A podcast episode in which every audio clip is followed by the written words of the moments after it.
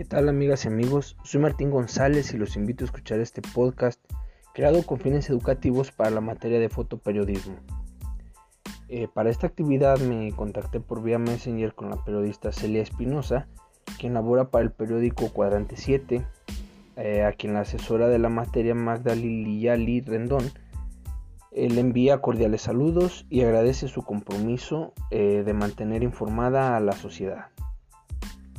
Eh, bueno, pues eh, les comento que Celia Espinosa es licenciada en Ciencias de la Comunicación eh, por la Universidad de La Salle Bajío, candidata al título de maestra en Política y Gobierno por el Colegio de León, ha sido periodista en Radio UDG, ha colaborado en el periódico AM Lagos, el sitio digital El Río Lagos y colaboradora de algunos otros medios locales y regionales. ¿Qué tal? Eh? Pues ahí, ahí nada más para que vean. Bueno, pues Celia, antes que todo agradecer por tu disponibilidad y tu tiempo eh, para la realización de esta actividad. Y bien, eh, la primera pregunta sería, ¿qué papel desempeñas en Cuadrante 7? Soy la directora de este sitio informativo y bueno, pues también soy reportera y, soy la jefa de información y soy la editora. Realmente lo, hago yo todo y, además eh, Cuadrante 7 compartirte que es parte de un colectivo de medios eh, independientes en las regiones de Jalisco, que es coordinado por Jade Ramírez, directora de Perimetral. Ah, pues, pues esto es muy interesante, o sea, tienes eh, varias responsabilidades a tu cargo.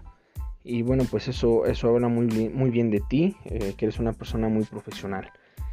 Y bueno, eh, la otra pregunta sería, eh, las fotografías que aparecen en las noticias de Cuadrante 7 son de tu propia, de tu propia autoría.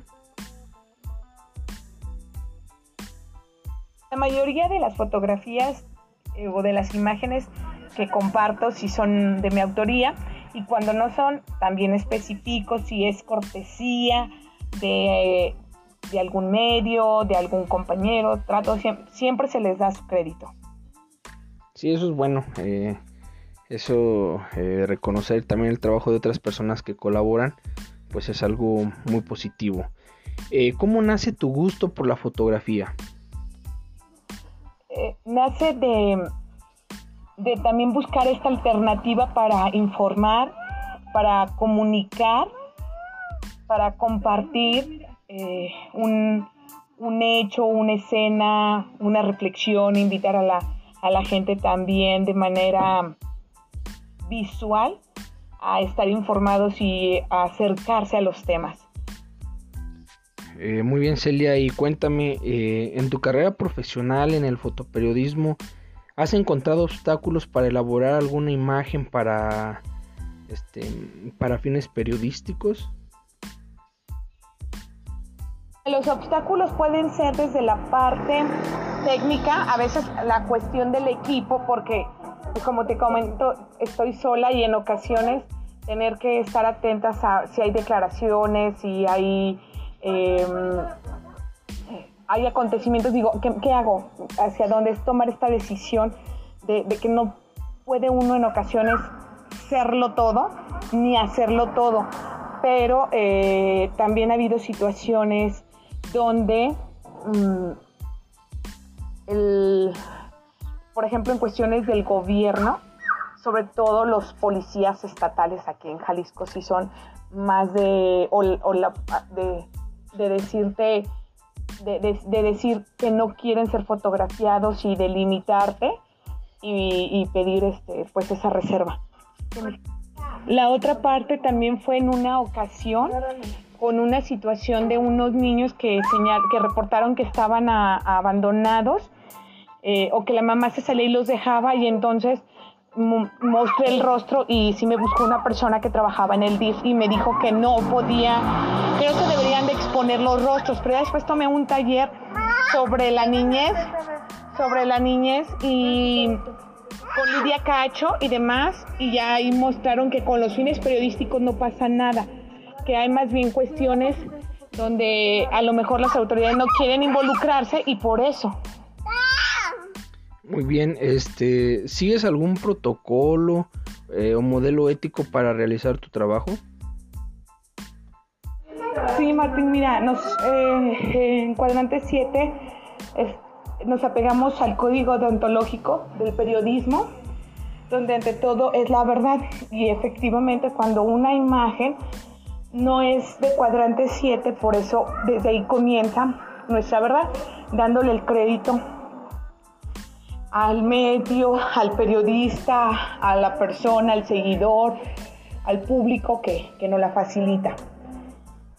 Eh, en el código también de ética que nosotros nos apegamos, además de la verdad, pues es el profesionalismo. Tratamos siempre de ofrecer esas imágenes que también se caractericen o que destaquen como un medio más profesional para esta región y que realmente está pegado también a, ese trabajo de, dentro de este mismo código para algunas notas eh, siempre verificamos cuando no es una imagen, una fotografía de, de cuadrante 7, bueno, siempre verifico efectivamente que la, la, imagen sea verdadera, porque por ejemplo, tenemos o ponemos si es una foto de archivo, si es un... Hacemos siempre la aclaración, para esto es muy importante porque en la nota roja, por ejemplo, eh, nos dan a veces los comunicados de fiscalía y no vienen acompañados de imagen. Y a veces yo veo publicaciones donde destacan y resulta que es una fotografía de, de Sinaloa, de otro lugar, y, la dan como veraz porque nunca se aclara eso en algunas páginas que manejan otras personas o que administran otras personas con esos fines que, que dicen informativos. Sobre todo buscamos ser responsables, buscamos, bueno, eh, digo buscamos así como generalizando en el medio, pero siempre busco hacer un periodismo veraz, responsable, transparente, honesto, eh, profesional y que tenga también esa, esa exclusividad, que sea desde acá, eh, que, incluso para todos ponemos, pues se, se trata de eso prácticamente.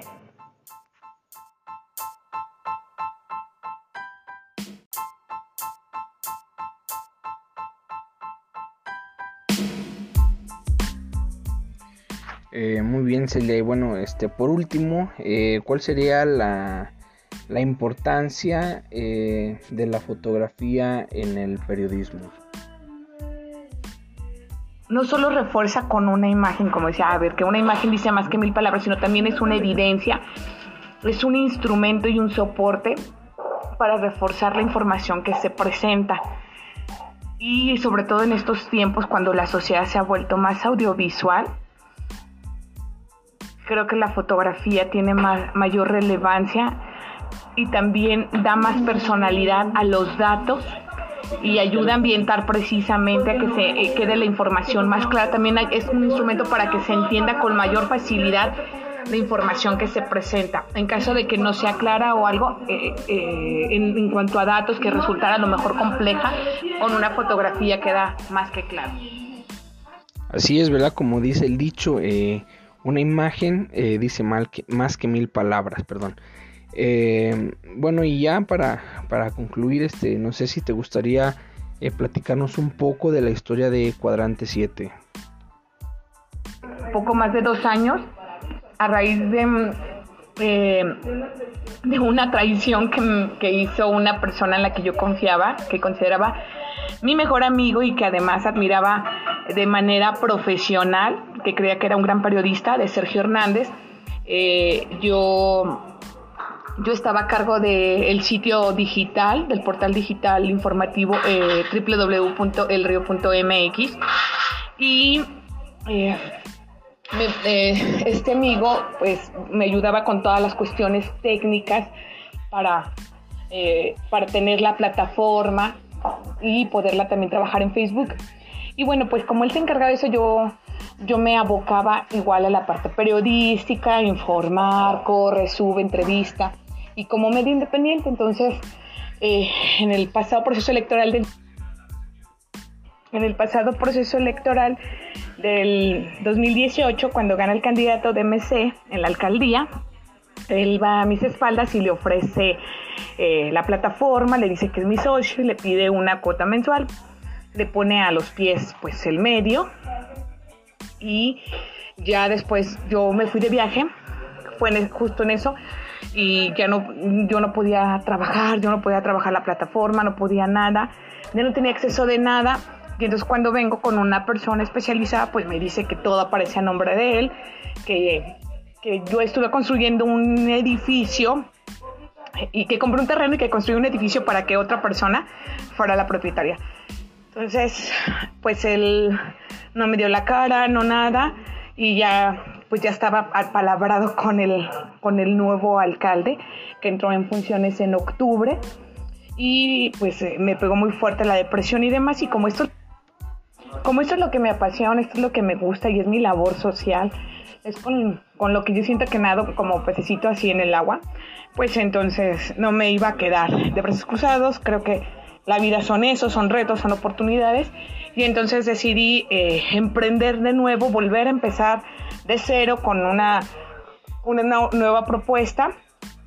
Eh, y es cuando nace Cuadrante 7, buscando incluso desde el nombre, con este simbolismo de que es un cuadrante, que es una guía, que fue más bien una guía, fue un instrumento para guiar a los navegantes, que fue eh, un instrumento para la toma de decisiones y el 7, bueno, pues tratando de estar presente al menos con, un, con una nota cada día.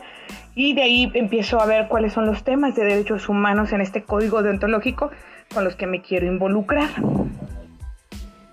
Pues la verdad fue, fue un espacio muy productivo.